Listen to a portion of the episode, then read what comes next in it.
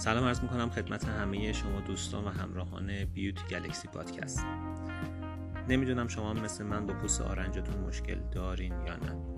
ولی خب فکر کنم مشکل خیلی از ما باشه که پوست آرنجمون زخیم میشه تیره میشه قرمز میشه و گاهن مشکلاتی مثل پسوریازیس یا بیماری صدف هم داره.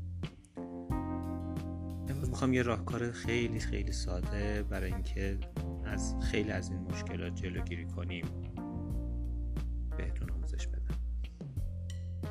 پوست آرنج دو تا مشکل داره. یکی اینکه اون لایه شاخی که روش ایجاد میشه نسبت به بقیه پوست بدن خیلی دیرتر میریزه و یکی اینکه قدرت سباسه یا قدرت چربی نداره و بنابراین پوستش نسبت به ناحیه اطرافش خشکتره.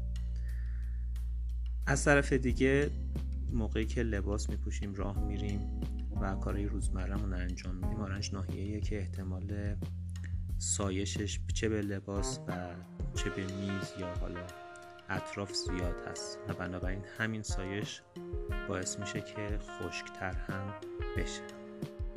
برای مراقبت از پوست آرنجتون هنگامی که دارید دوش می‌گیرید یا به صورت روزانه یه مقدار ماده شوینده به پوست آرنجتون می‌ذارید و با یه پارچه زبر یا لیف.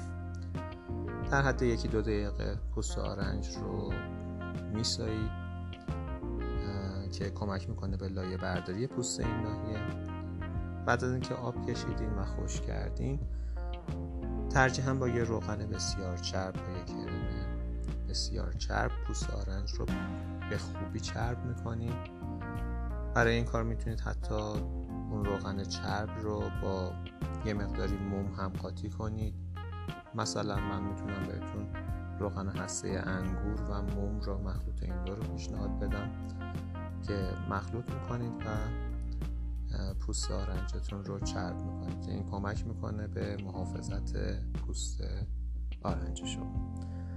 امیدوارم که این نکته هم مفید بوده باشه. تا برنامه بعدی و پادکست بعدی بدرود.